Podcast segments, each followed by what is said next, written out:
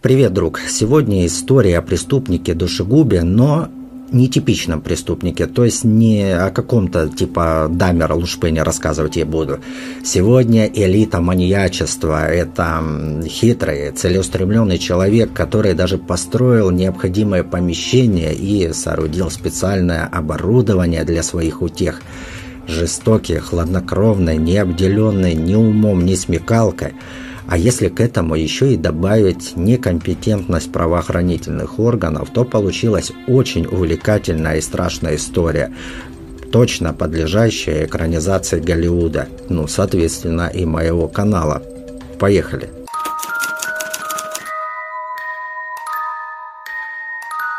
Герман Вебстер Маджет родился 16 мая 1861 года в городке Джилмонтон – штат Нью-Гэмпшир. Мальчик с детства отличался хорошей обучаемостью и отличной памятью, что давало ему некоторое преимущество перед сверстниками. Однако в его поведении еще тогда прослеживались некоторые патологии, которые, впрочем, в детском и юном возрасте не вызывали особого внимания со стороны родственников и окружающих. Но уже после ареста, как обычно, все мгновенно начали вспоминать какие-либо странности в его поведении и наперебой кричать, что они-то видели, они-то что-то знали, что он какой-то не такой. С родителями мальчику не повезло. Его отец был тираном, который старался все контролировать, и любое сказанное поперек слова могло спровоцировать отца как минимум на затрещину. Мать же была спокойная, набожная женщина, которая проявляла к сыну нежность, но Спасать мальчишку от гнева отца она не могла или не хотела, или не хотела просто навлекать на себя гнев мужа. Поэтому мальчик понимал, что вот эта вот сочувствующая мать не может выступать как его защитница. Поэтому впоследствии он начал презирать людей, которые просто причитают и сочувствуют, но никогда не вмешиваются в те или иные события, боясь проблем на собственный зад.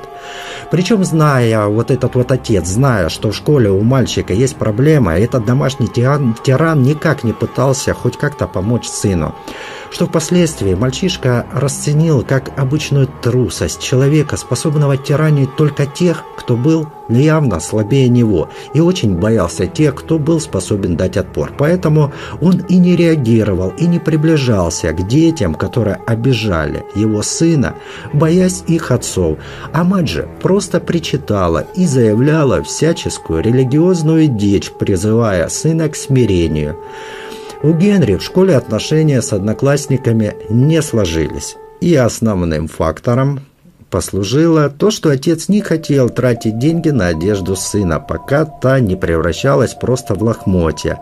А так как мальчик был довольно хилый, имел хилое телосложение, короче говоря, он был попросту слабым и не мог завоевать авторитет кулаками. Единственный друг детства, Том, погиб на глазах у Германа, упав с лестницы в заброшенном доме, куда они забрались поиграть. Упал он сам, либо ему помог Герман, неизвестно, но возникают сомнения в том, что он упал сам, исходя из истории, которую я уже знаю.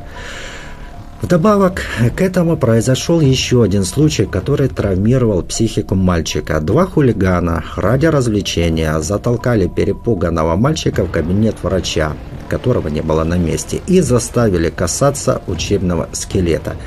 В 1871 году произошел Великий Чикагский пожар, который уничтожил ну, приблизительно 30% города Чикаго. И когда мальчик услышал об этом пожаре, он начал проводить долгие часы, фантазируя. И в этих фантазиях он представлял, как огонь пожирает его родителей. Таким образом, уже в 11-летнем возрасте проявились патологические черты его характера. И эта склонность к фантазированию может быть объяснена страхом мальчика перед сверстниками, которые часто издевались над ним – Именно все эти события зародили у Германа нездоровый интерес к смерти и насилию. Фактически мальчик начал издеваться над теми, кто не мог дать ему отпор. Он наслаждался тем, что беззащитные животные были в его власти. Он начал проводить, как он говорил, своим родным эксперименты над животными, над э, кошками, собаками, кроликами. Мотивируя это тем, что он проводит анатомические исследования. Но, как ни странно, эти исследования, эти эксперименты активизировались после того, как происходили какие-либо негативные события для Германа, что можно расценивать как банальное вымещение злобы на слабых. Но все же такие эксперименты заложили основу будущего пути мальчика. Повзрослев, он поступил в университет на медицинский факультет. И вот отдаленный от отца многими километрами, при отсутствии постоянного морального давления, он начал проявлять деловую хватку, а его мозг начал генерировать различные идеи, в основном, конечно же, для обогащения. Университетский морг, э, в котором студенты обучались анатомии человека и выявлению различных патологий, не охранялся. Ну, руководство просто не видело причин тратить деньги на охрану, так как, ну, кому могут понадобиться тела усопших, тела мертвых. И это натолкнуло Германа на мысль, что здесь можно-то неплохо заработать. А для этого нужно было попросту изуродовать подходящее тело, чтобы выдать смерть как несчастный случай.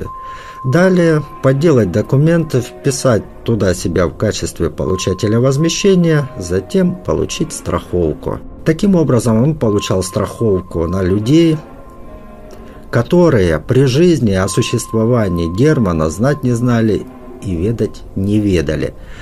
А подделывать страховки ему помогло то, что он сам подрабатывал страховым агентом, и у него были как бланки, так и полномочия для заключения договоров по страхованию. В дальнейшем Герман продолжил такой вид обогащения, только если при университете тела были готовы, и их необходимо было просто забрать и с ними провести некоторые манипуляции, то, покинув стены учебного заведения, Трупы он начал поставлять самостоятельно. Получив диплом врача, Остапа понесло по бабам. Он вступил в брак с Кларой Лаверин, а затем женился еще на двух женщинах без расторжения предыдущих браков. Несмотря на свое многоженство, Герман Говард Холмс не прекращал обольщать женщин и имел огромный успех у них. Логика не расторгать брак была простая. В случае смерти жены он как муж получал страховую выплату. Только нужно было заключать браки в разных учреждениях разных штатов. Но потом дожидаться, пока жена вдруг решит его золотить, он понял, что это будет долго. Поэтому Герман и решил самостоятельно ускорять ход времени для жен. Но впоследствии отказался от этого предприятия, так как получение наследства, потом его реализация, все это было довольно-таки долгим процессом. А проворачивать аферы со страховками было куда быстрее и проще. Проще было затаскивать свои нежные объятия даму, не вступая с ней в брак, оформлять страховку, а потом получать выплату. При этом, чтобы проделать такой трюк, ему не обязательно нужны были даже женщины. Вообще подходил любой прямоходящий объект, который, ну, естественно, способен разговаривать при жизни, естественно. Генри очень нравился женщинам, поэтому вниманием со стороны женского пола он был не обделен. Поэтому он использовал свое очарование на полную катушку. Иногда доходило до того, что то, на что соглашалась женщина, не укладывается в рамки разумного. Например, ну просто чужому дядьке отдать своих маленьких детей. Но об этом чуть позже. Э, в 1886 году Герман переехал в Чикаго. К тому времени он уже именовал себя доктором Генри Говардом Холмсом и устроился ассистентом в одной из местных аптек. Владелец аптеки Холтон умирал от рака, так что аптекой управляла его супруга на пару с ассистентом, то есть с Генри. Используя присущую ему силу убеждения, он выкупил аптеку у прежних владельцев, но бывшие владельцы продолжали жить на верхних помещениях аптеки. Холтон в скором времени покинул этот бренный мир – все пошло хорошо, кроме одного. Жена усопшего мозолила глаза, а согласно договору купли-продажи выгнать старушку Холмс не мог. Поэтому в один из непримечательных вечеров старушка поднялась к себе в покое, и больше никто никогда ее не видел. Соседи, которые интересовались, куда могла подеваться старушка, получали ответ, что она уехала к родственникам в Калифорнию и что ей там так понравилось, что она в Чикаго решила не возвращаться. К тому же ее, конечно, уже никто не держал здесь. И она здесь вообще оставалась и прогнивала из-за мужа. А потом она решила перебраться к океану. Дела у Генри пошли в гору. Прибыль текла рекой. Она текла потому, что Генри начал под видом лекарств продавать подделки. Ведь никто не мог заподозрить аптеку, имеющую хорошую репутацию, заработанную за долгие годы в торговле поддельным товаром. Заработав деньжат на обмане клиентов, а часть средств получив от кредиторов, Генри начал скупать недвижимость вокруг аптеки. В том числе он скупил и пустырь за аптекой. Генри задумал грандиозное строительство, но не в том плане, чтобы построить чудо света, а в том, чтобы построить здание, которое внешне будет напоминать добротную гостиницу, а другая часть здания будет представлять собой филиал ада на земле, но чтобы создать такой объект, требовалось скрыть его от любопытных взглядов.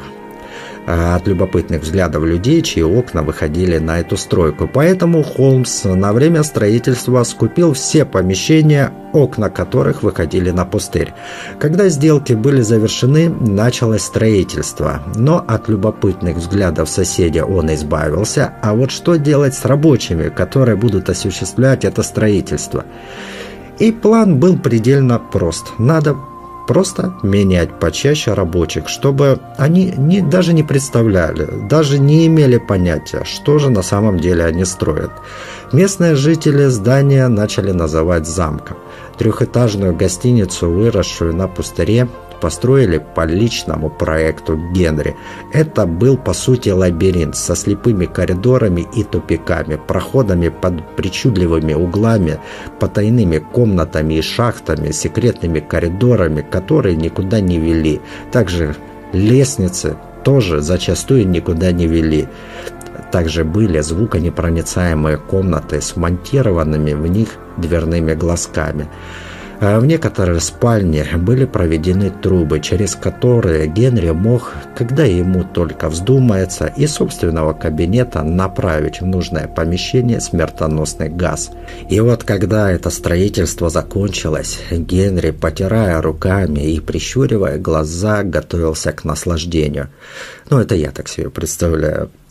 Короче, конвейер ада был запущен. Холмс отбирал своих жертв преимущество среди женщин, которых брал к себе на работу. Но было одно условие чтобы они оформляли страховые полиса, то есть чтобы они делали страховку на свою жизнь, а выгодоприобретателям прописывали Генри Холмса. При этом Холмс разрешал женщинам приводить в отель любовников для плотских утех. Это было весьма прагматично. После того, как работница исчезала э, в его тайных помещениях, вместе с ней исчезал и любовник. И все были убеждены, что эта любовная парочка решила посвятить жизнь друг другу, поэтому тайно сбежали из города – Посетители его отеля также нередко оказывались в руках Генри Холмса, и больше их никто никогда не видел. Часть жертв он запирал в звуконепроницаемые комнаты, запускал туда смертельный газ, что позволяло ему вызывать удушье в любое время. Других он запирал в звуконепроницаемое хранилище, где они оставались умирать в медленных муках. После смерти тела опускались по желобу вниз к основанию здания, где Генри создавал из них скелеты для продажи в медицинские школы которые не интересовались происхождением этих скелетов. Некоторые жертвы были кремированы, а другие помещались в ямы с известью, которая уничтожала то, что некогда было человеком. В арсенале Холмса находились две огромные печи и резервуары с кислотой. Также у него была даже пыточная дыба. На продажу шло все, что могло быть продано, начиная от костей и волос и заканчивая любыми органами, которые спиртовались и поставлялись в медицинские учебные заведения. 1890 год. Чикаго сулил новые перспективы для Неда Коннора, часовщика и ювелира. Он планировал приступить к работе у Холмса. Нед – привез с собой свою красавицу, жену Джулию и их дочь Перл.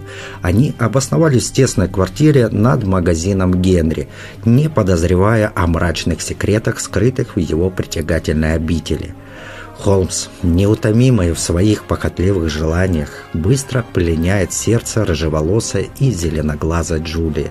Под видом найма ее в качестве бухгалтера он преследовал совсем другие цели. Джулия, охваченная его чарами, наконец сдается перед искушениями и все больше распаляя огонь любви трениями тел сдается.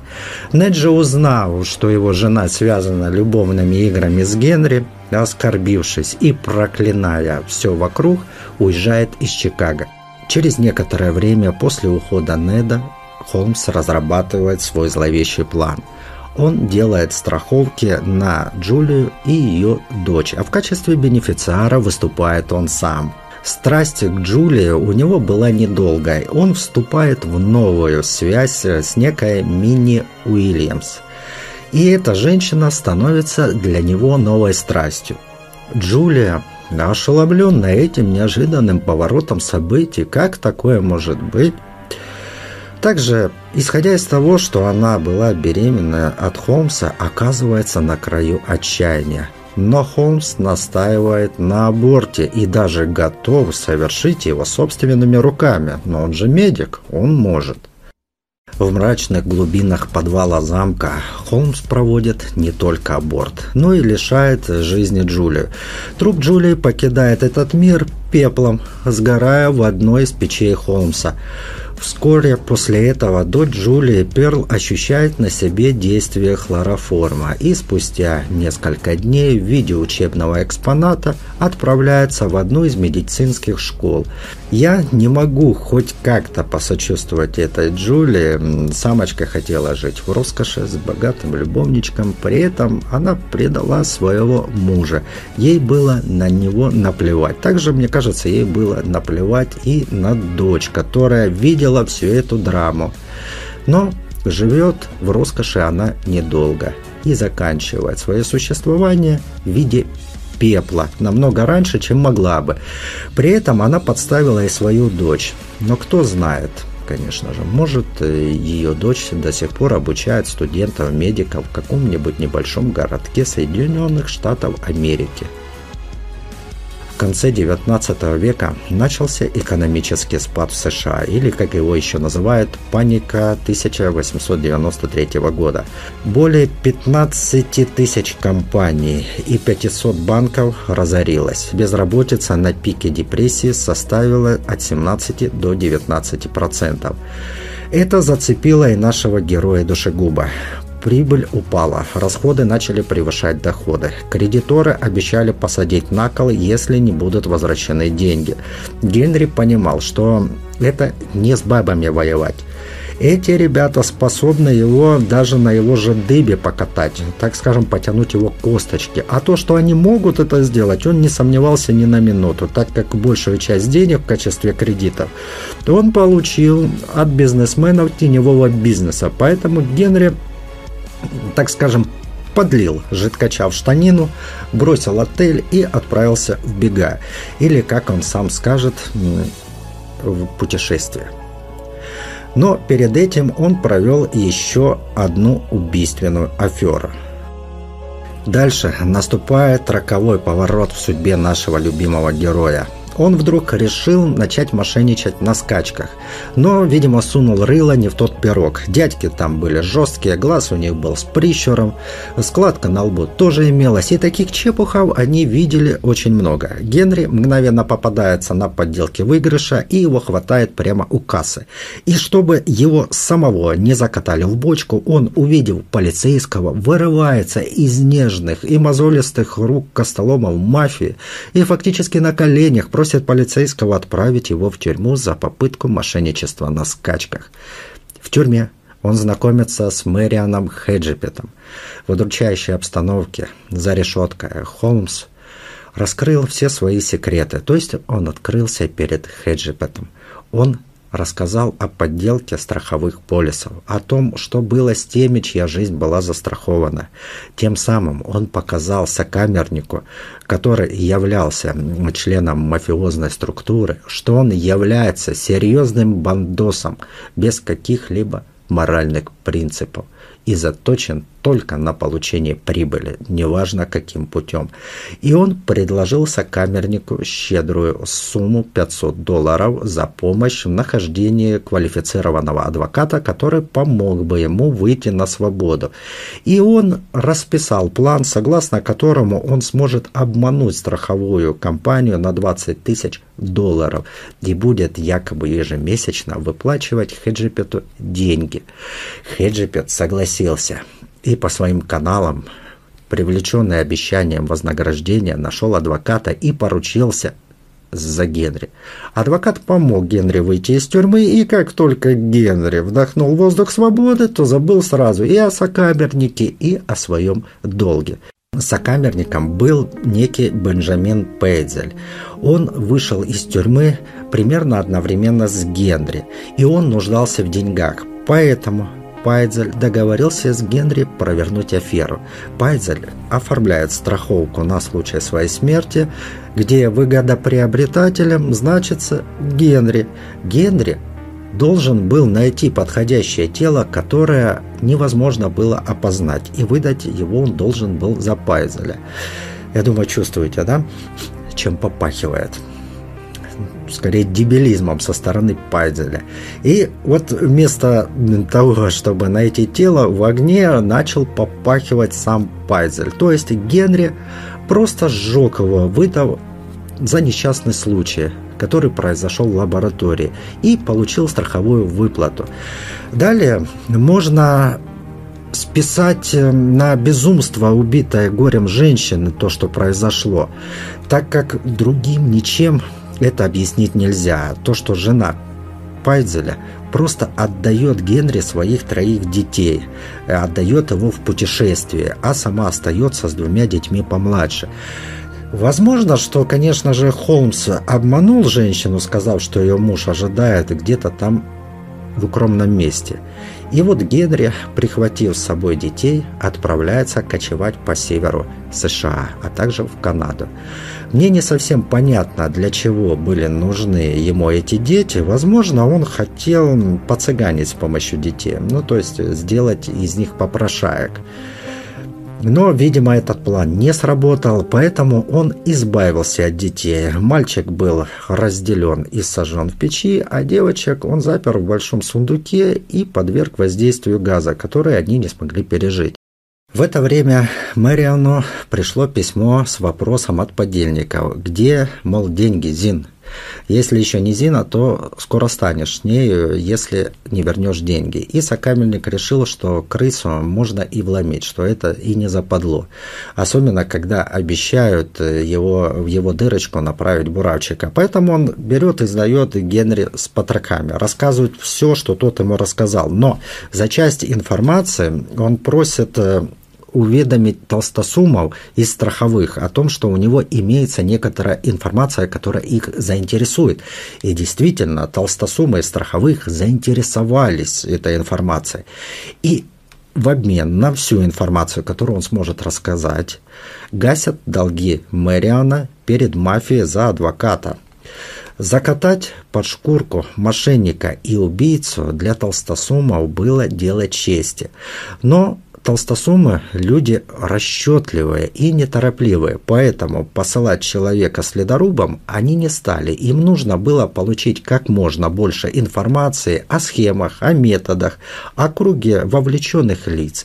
Поэтому через свои связи они придерживают полицию от ареста Генри. Несмотря на то, что информация о том, что творилось в замке, что там были жуткие вещи, подтвердилась и там были найдены человеческие останки. И вместо полиции они посылают довольно-таки известное детективное агентство под названием Пинкертон, чтобы те выяснили и попутно задокументировали всю полученную информацию.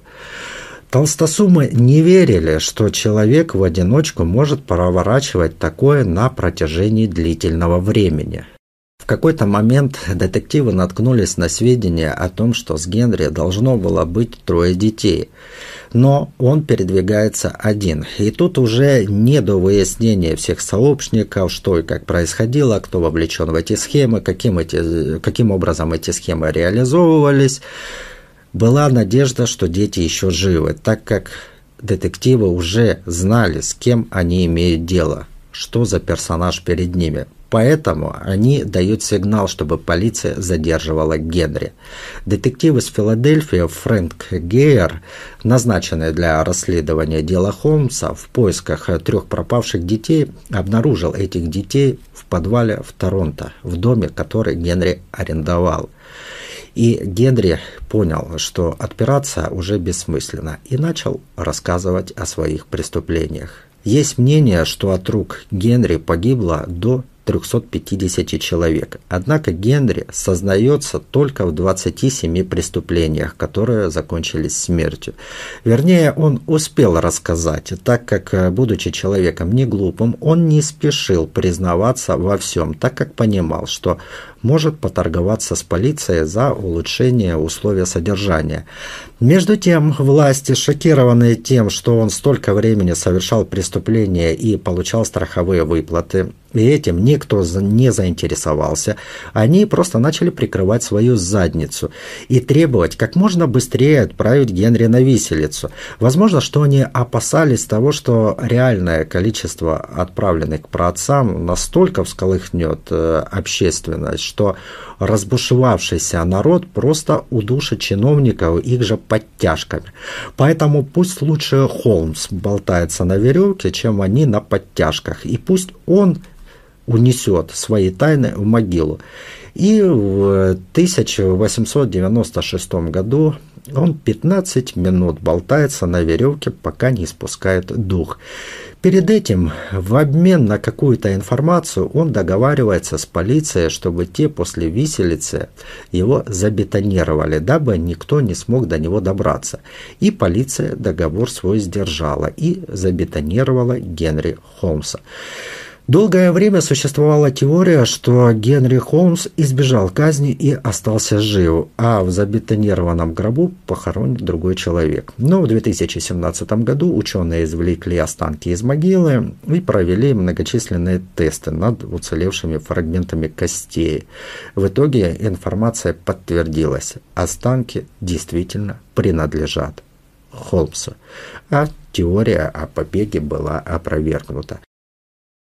Ну вот такая история, друг мой. Э, в разных источниках некоторые нюансы рассказываются по-разному, некоторые события в одних так, в других так освещаются. Я же решил прибегнуть к логике, как должны были примерно развиваться события.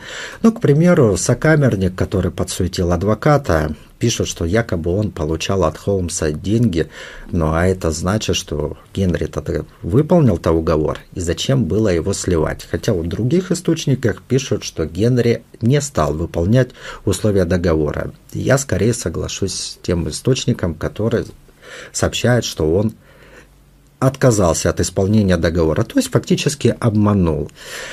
Вообще плохо, что американские журналисты и блогеры просто не достали дело Генри Холмса, если, конечно, оно существует, и не рассказали о нем документально.